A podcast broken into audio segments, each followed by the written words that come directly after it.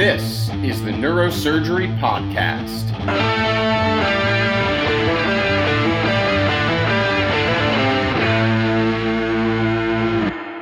Welcome back to the Neurosurgery Podcast. Today we're joined by Chirag Gandhi. Chirag is the program director at Westchester Medical Center, New York Medical College. Chirag, welcome to the podcast. Thank you, Mike. Great to be on. Great. Why don't you begin by telling us a little bit about where Westchester is? Because to me, I'm always confused. Is it in New York City? Is it outside New York City? Is it upstate? Sure, absolutely. So, you know, Westchester is the first county north of New York City. So we sit about 10 miles north of Manhattan, uh, located in uh, a very diverse area. Uh, you know, every mile that you go north in Westchester becomes increasingly more rural. So it's a really nice combination uh, as you get closer to the city of access to New York City. Uh, and then as you go north, you know, you start having orchards and horse farms. So, uh, you know, where I'm located currently on the campus of Westchester Medical Center and New York Medical College, uh, we sit a little bit on a hill between a couple of highways. This time of year, it's beautiful. We have trees changing colors, and you know, overall, it's really a, a great, diverse place to live. Yeah, you know, I actually have a sister who lives in Chappaqua, so I'm a little bit familiar with the area and the landscape. And as you describe it, it is a beautiful place, especially this time of year.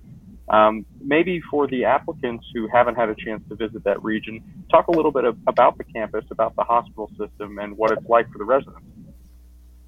Sure. Uh, so, you know, a lot of changes in uh, all positive ways have been going on in regards to the campus uh, and the health system.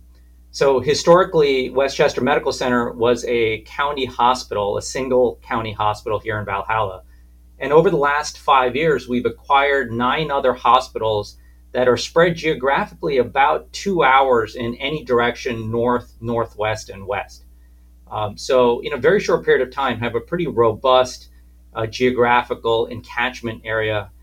And uh, on the campus itself, a significant amount of investments have been made um, in terms of the physical plant. So the original tower still is here, but to that there's a children's hospital that's about 10 years old. Uh, it's attached, but it's a standalone uh, children's hospital. Uh, everything pediatrics is based there. Uh, we have a brand new glass ambulatory care pavilion, uh, and they're just breaking ground uh, in a couple of months on a five story ICU tower. Um, internally, everything also has been significantly upgraded. All the older parts of the hospital, some of which which actually go back to World War One, uh, have all also been significantly renovated. In fact, where I'm talking to you right now used to be the original hospital for World War One soldiers as they were coming back from the front. Uh, wow. But uh, if you were to see it now, it uh, would be unrecognizable. So, you know, I remember the program being called Valhalla, and that was historically what it was called. But it sounds like it's changed a lot. Have you guys undergone some kind of new merger or some kind of new health system um, reboot? Can you tell us about what's happened lately? Yes, of course. Uh, so, the residency programs here at the Valhalla campus historically were sponsored by New York Medical College. And then three years ago, Westchester Health Network, which was always the teaching institution for that residency, took over the neurosurgery program and a majority of the other residency programs. So the environment very much is the same, but you know the oversight of the graduate medical education has changed. Uh, there's still a very robust partnership between both the institutions. In fact, uh, you know I've, I've been here now four years, and what I gather is that this is the uh, you know most uh, most uh, uh, collaborative uh, growth time period between the two institutions in a very long time. So we're here in a pretty golden time period for the institution.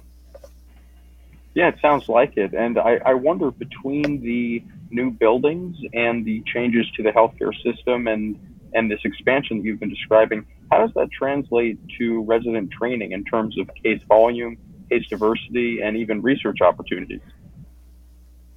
Yeah, so you know all of what I've described is you know kind of a foundation um, for parallel growth that's taken in all the things uh, that have happened and all the things you've been asking about. So the residency program, when I inherited it about four years ago, uh, has been in place with one resident a year since 1990.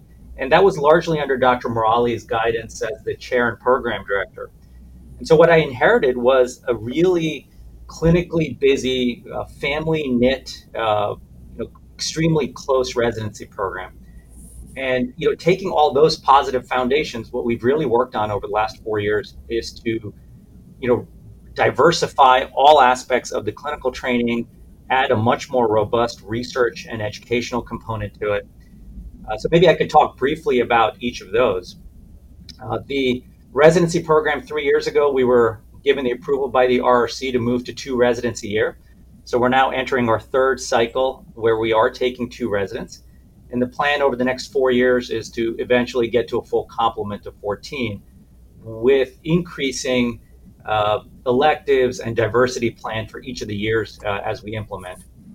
Uh, from we've added additional training site at a hospital at a large uh, uh, academic and private practice teaching hospital in northern New Jersey, which is about 20 miles away from us, Hackensack Medical Center, and that also is a multi-specialty group of about 13 neurosurgeons uh, that's really added a significant value to our senior resident operative experience.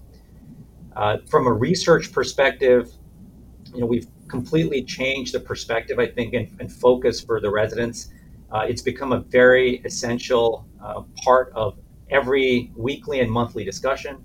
Uh, we now have an IRB and trials coordinator uh, over the last two years. Our academic and resident research productivity has skyrocketed. Uh, you know, this this year we're on pace, I think, for 70 peer-reviewed publications, multiple textbooks coming out, uh, residents going to almost every meeting with lots of abstracts. So a very different feel than what existed previously. And then from an educational perspective, we've taken the good facets of the historical education and conferences and added a lot of diverse kinds of conferences. So not just didactic based, but case based discussion. Some of them are even attending run. Um, every subspecialty now is represented in rotating conference schedules as well. Um, and we've also integrated a new mentoring program and engagement of previous faculty and alumni. So, really, kind of broad uh, expansion of the entire uh, residency experience. That sounds great. And if you were to look at how the living uh, situation is, is it would you call, call it more urban, suburban, or more rural? Like I, am trying to get a feel for it because people aren't getting a chance to visit the campus. Is it more like a suburban feel? Yeah, it uh, is most closely to a suburban feel. And most of the residents live uh, about 10, 15 miles from uh, the hospital at most, or 10, 15 minutes, excuse me. Um, and within that encatchment, you're really looking at more of a suburban feel. Absolutely. But again, access from here to Grand Central Station is, you know, 20 minutes by an express train. So it's uh, best of the both, best of both worlds. Yeah, so with that in mind, maybe you could talk a little bit about what life is like for the residents outside of the hospital in the, the few spare minutes you allow them to uh, enjoy their time off duty. Sure. Uh, well, uh, first of all, I allow them all the time that the uh, and ACGME required them to have of course, of course. Uh, but, you know, the unique thing about our residency program is that you know, each of the residences, uh, they're actually a very close knit group. And as we expand, that's one of the things I really tried to keep an eye on is how to maintain that family feel to the program as we get bigger. It's a challenge that I'm sure obviously you guys understand. Um, the residents themselves, because they're so close knit, spend a lot of time with each other outside of um, work environment, and uh, you know that I think builds just that much of a stronger bond and camaraderie when you show up to work. Uh, in terms of, it's a great place to raise family. It's a great place to be uh, single and have access to uh, all all types of social activities, outdoor access, hiking, fishing, kayaking, skiing, everything that you could want from a um, you know extracurricular perspective is absolutely available here as well. And of course, it's a pretty amazing restaurant scene, both locally and then access to New York City.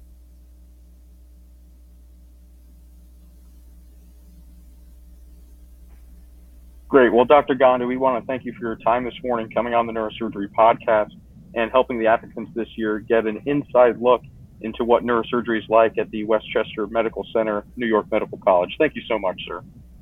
Thank you. Uh, can I ask uh, you guys? You know, the one thing I, I did want to just put a plug in for is the fact that you know the trauma center and comprehensive stroke center. Is there somewhere that I can put that in? Right now, tell us about it. Sure. So, uh, you know, we we've historically always been a, a level one trauma center as a safety net hospital for the region. And more recently, we're now a comprehensive stroke center and a level four epilepsy center. So, hmm. you know, I think that's hopefully reflective of a rapidly expanding subspecialty representation here. Uh, you know, we're doing state of the art uh, neurovascular work. Uh, our tumor section is growing with applications such as Omniscient. We're one of the first sites in the world, in fact, for that technology. Uh, we've introduced robotic spine surgery, pediatric epilepsy for the first time in the uh, Hudson Valley area ever, um, lit, pediatric and adult peripheral nerve, and most recently a functional DBS program. So these are just some of the major advancements that have taken place here in the last four years. Phenomenal. Well, I'm glad that we got that in so the applicants are aware of it. Uh, thanks again, Dr. Gandhi, for coming on the show. My pleasure. Thanks uh, so much for having me today. Welcome to another episode of the Neurosurgery Podcast. Today, we're absolutely pleased to welcome Dr. Gustavo Luzardo, uh, Program Director at the University of Mississippi, to the podcast. Dr. Luzardo, welcome to the podcast. Thank you for your invitation. I'm glad to be here. And uh, yeah, I'm Gustavo Luzardo. I'm uh, a Venezuelan native came to the United States after medical school on a J1 visa and uh, made a, uh, a career in neurosurgery in the state of Mississippi, made a life here. That's great. Uh, and just before the podcast, you and I were talking about how you trained at Mississippi. So you know more about this program than most other people. Uh, and one thing that we mentioned that's pretty unique about this program is it has something similar to a transition to practice year and a fellowship year in year seven. I know most programs don't have that anymore because of the new ACGME requirements. But can you explain what that is to our listeners, as not many of them may know? Well, the until a, a, a, few years back, programs were six years. So many residents, we were transitioned to a seventh year. So the seventh year, we we uh, allow a great deal of freedom to the residents, where they have you know some minimal faculty input, but had a, a great deal of freedom on cases that were unreferred or uh, things they, they wish to do that it enhances specifically the field of interest that they had. Um, as we transition to seventh year, now, as you know, all programs are seven years. Um, it's not as uh, it's not exactly as it was in the past. Definitely, the faculty is still involved, but by the seventh year, the chief residents have attained a degree of uh, competency that they require minimal supervision. Uh, you know, we discuss the cases pre-op. We are in the OR with them, uh, but essentially the majority or totality of the cases is done uh, by them with minimal supervision and input, and we share the post-op uh, decision making as well. So it's not really as it was when it was six years. But the other thing that tends to happen is as the residency got uh, longer, uh, the dilemma of fellowships uh, comes. And many years ago, uh, before this actually tended to be a trend, I started training people enfolded. I, I don't believe in fellowships after the prescribed time for residency, as I think that uh, that is a failure um, or except in some remedial situations. But uh, you should, or we should make every effort to accommodate the career aspirations of a resident during the prescribed time. I think seven years allow for certain certain things. For example, you know, ICU certainly, but uh, vascular, endovascular is the most uh, typical. Uh, epilepsy or some functional uh, things that you wish to do that will you know put your career in the path that you desire and will enhance you bring you a higher level of time of graduation make it make you more uh, marketable i guess if that is a word. Um, so i try to uh, make an effort to accommodate uh, those things. I don't believe that for for example endonasal neurosurgery you would need a, a, a fellowship uh, endoscopy. I don't think you need a fellowship for that. We do that, you know, during the regular residency. So uh, I don't believe in a fellowship uh, for skull base afterwards either. I think if you do it, it's because your residency did not provide the necessary experience. So in a way, I see it as a remedial action. No, you know, you bring up a good point because I think most people agree that by the end of your seven years of residency, you should be at least competent in, you know, the basic neurosurgical cases and maybe only a few things that are very rare, you know, should you really have to go to a fellowship to train for. That being said, could you touch on a little bit about the operative experience and the training at Mississippi? Specifically, how early do your residents get into the OR? How much time are they in the OR? And how much of the floor work is done by mid level providers? All right. So, uh, the floor is mainly done by uh, nurse practitioners and the primary patients. The consults, I do require the residents personally have to be the ones I interact with other services and manage. And uh, regardless, they have to be fully aware and they run the list with us, with every faculty every day. Um, to, to put it in perspective, uh, as I assumed the program directorship of the program 2017, one of the things I wanted to ensure is that by the end of your fourth year, you know, fifth year is going to be research or some other rotations if you're liking, but by the end of the fourth year, the residents should be able to manage what are truly strict neurosurgical emergencies with minimal supervision. So that implies that you have the intellectual capacity, you have the expertise with films, and and you have the skills and the surgical prowess to execute them, correct, with minimal supervision. Um, so it implies from the faculty that in your second and third year you actually operate that you are involved that you develop the skills on handling soft tissue handling bone on decision making. So it's generally overlooked that one of the critical portions early in your stages of neurosurgery is to develop critical thinking to have a sound judgment to have a stream of thought that is coherent to the point that requires films, diagnosis, uh, so sort of situational awareness of what's happening, how the immediacy of things that need to be done, what, what has to be prioritized, what is within the realm of the possible. All these have to come. Now, just for what are truly neurosurgical emergencies, what comes to mind? An epidural hematoma, subdural hematoma, an ICH, a laminectomy for a cauda for example as you know, you're going to clip an aneurysm. You're not going to do it at an absolute emergency or let's say a hematoma. That's something that you do, you know, sort of the next available date or that even if it's convenient, but it's not a, a definitely not a fourth year uh, level emergency. But uh, you should be able.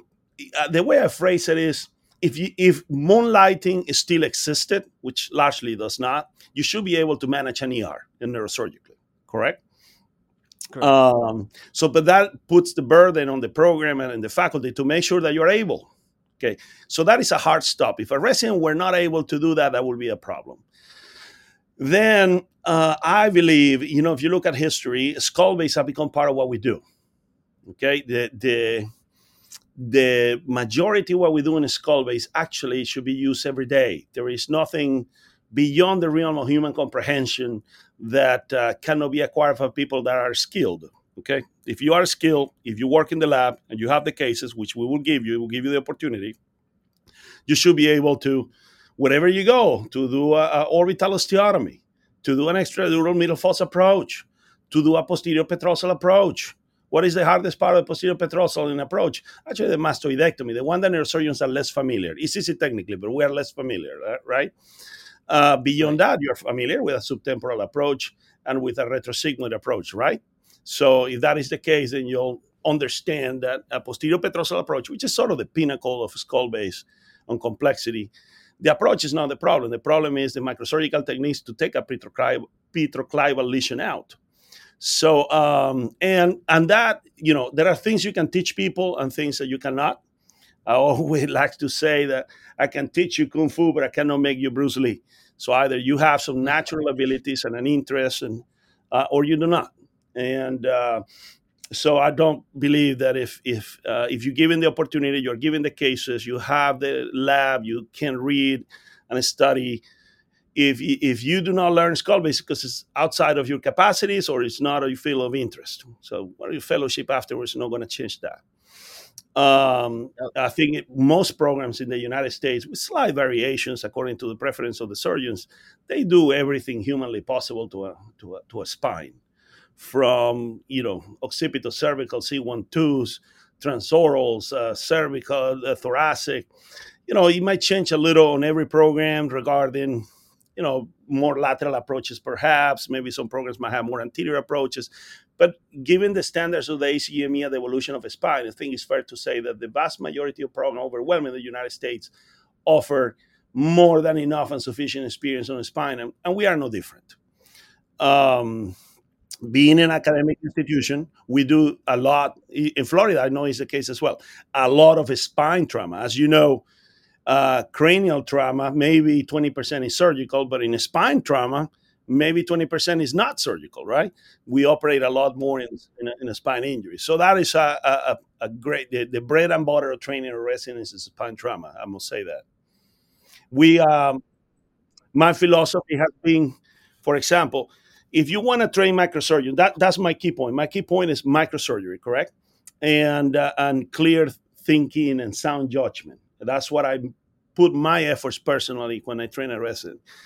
So one of the tools that have been negated nowadays of many people is uh, in cisternal surgery is aneurysm surgery. Sort of have been taken away for exclusive uh, people who only be committed to this. And I, I still believe aneurysm surgery is a vital part of training a resident that wants to do cranial surgery, you know, cisternal surgery. Cisternal surgery, I mean, uh, uh, in contradistinction to glioma surgery, for example, right?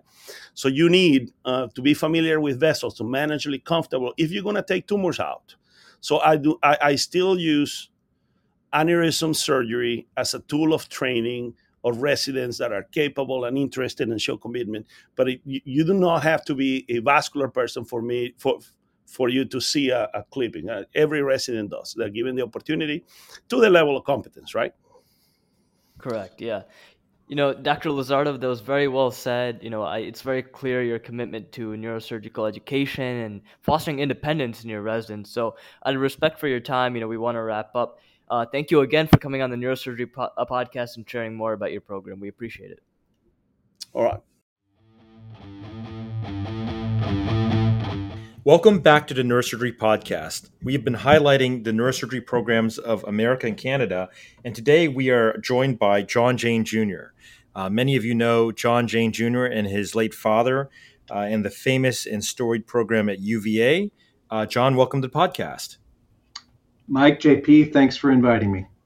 Now, the history of the UVA residency training program and the process of selection is really the stuff of legend. So, just for some of our listeners that may not know, there is a history of uh, UVA being um, more than seven years, up to eight or nine, depending on if you did a PhD, of traveling to New Zealand. Uh, for a year, as Bobby Stark, one of our uh, faculty members, did and met his uh, wife. And there are so many things that were done at UVA that were different. Um, so maybe you could help us uh, catch up with the history and maybe give a little context to why UVA is a special place. Well, uh, you're right.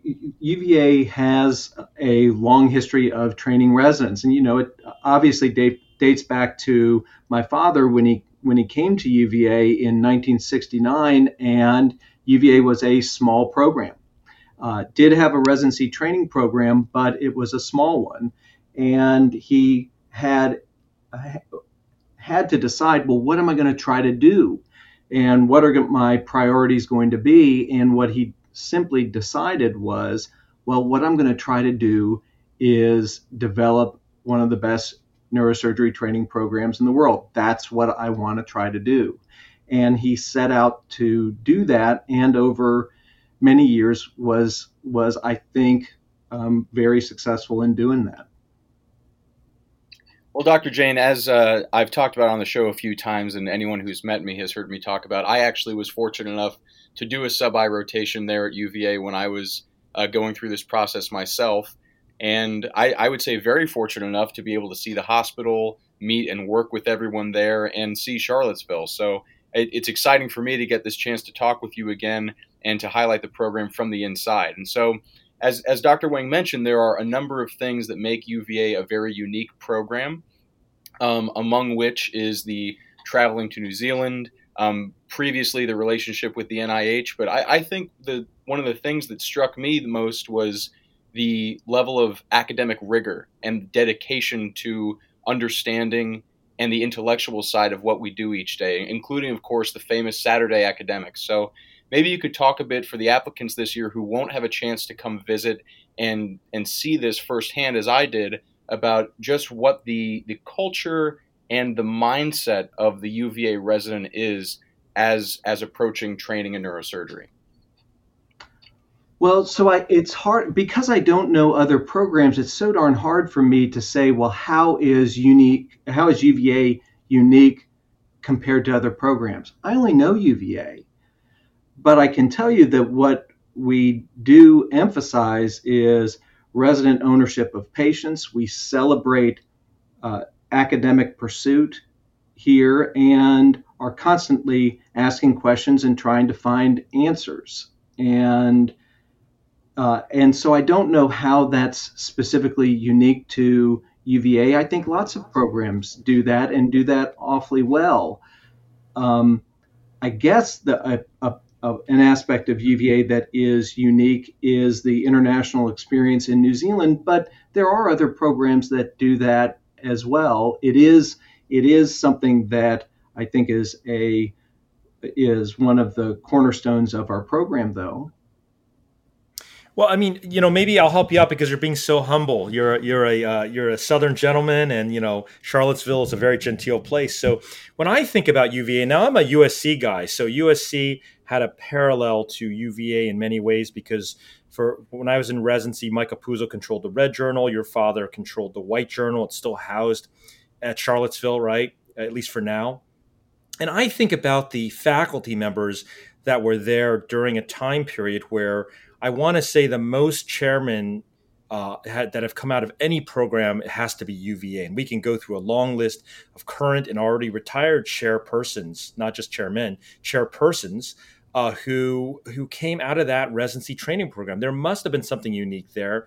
And I think about the faculty. I think about you know Chris Shaffrey, my good friend, who's you know outgoing president of AANS. Mark Shaffrey, current chair. I think about Neal Kassell, who many people may not know has operated on some very very prominent politicians. And I'll refrain from uh, any sort of HIPAA violations here. But the fact that that is not well known by 330 million Americans is shocking to me. Um, but anyways, we can go further at some later podcast. But I think faculty members like you and all the folks that are there in your relationship to NIH, it really is a special place. So, so maybe you can tell us about how it exists today, because I'm thinking about the UVA of maybe 15 years ago. How does it exist today in, in the ecosystem of neurosurgery?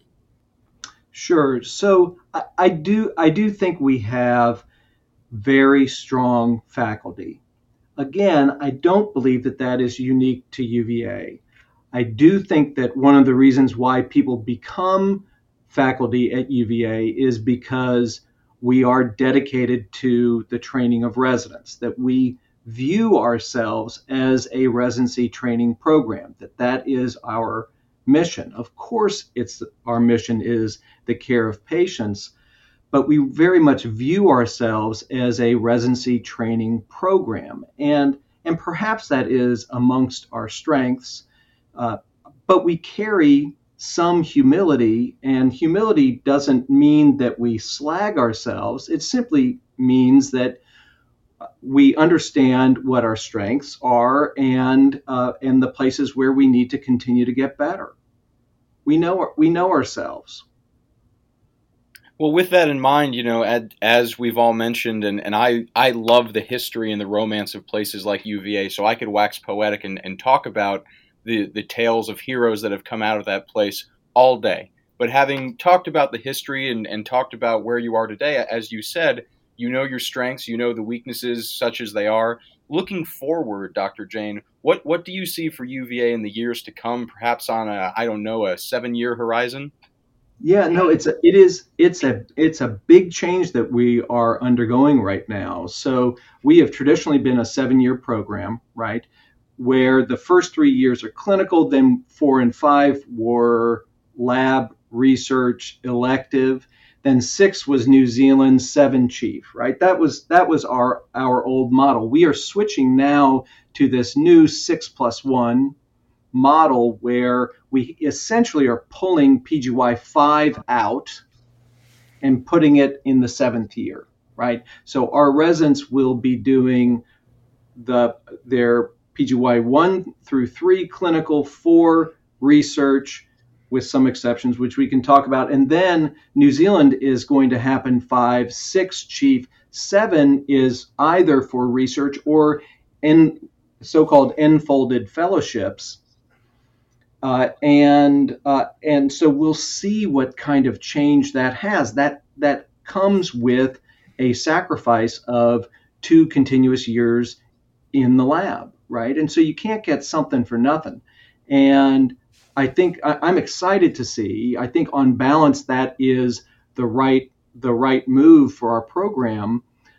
But we'll see what consequence that has. And luckily, I'm young enough. I'm going to be able to uh, see the next 10 to 15 years and see what what consequence that has on our residency training because I know what our old system produced, right? I know how people finished that way, and we've we've pivoted and moved to a, a different system and could not have one foot in the old and one foot in the new. Had to go uh, all in, and that's what we've done. So let me ask you about that because I think it's an important change. Um, in the past, you had a number of residents that did a PhD during their residency. So is that still a possibility? How does that alter this sort of six plus one uh, relationship with the training program?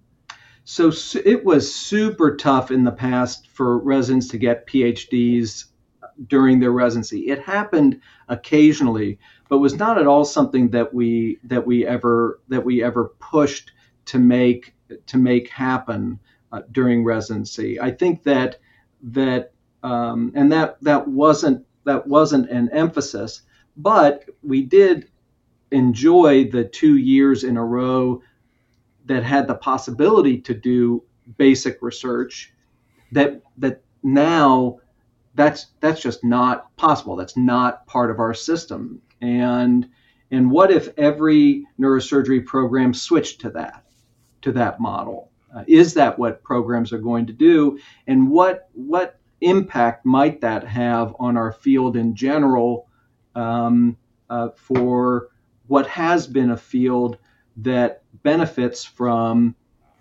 academic output? We are an academic field by and large, and and does this mark a change?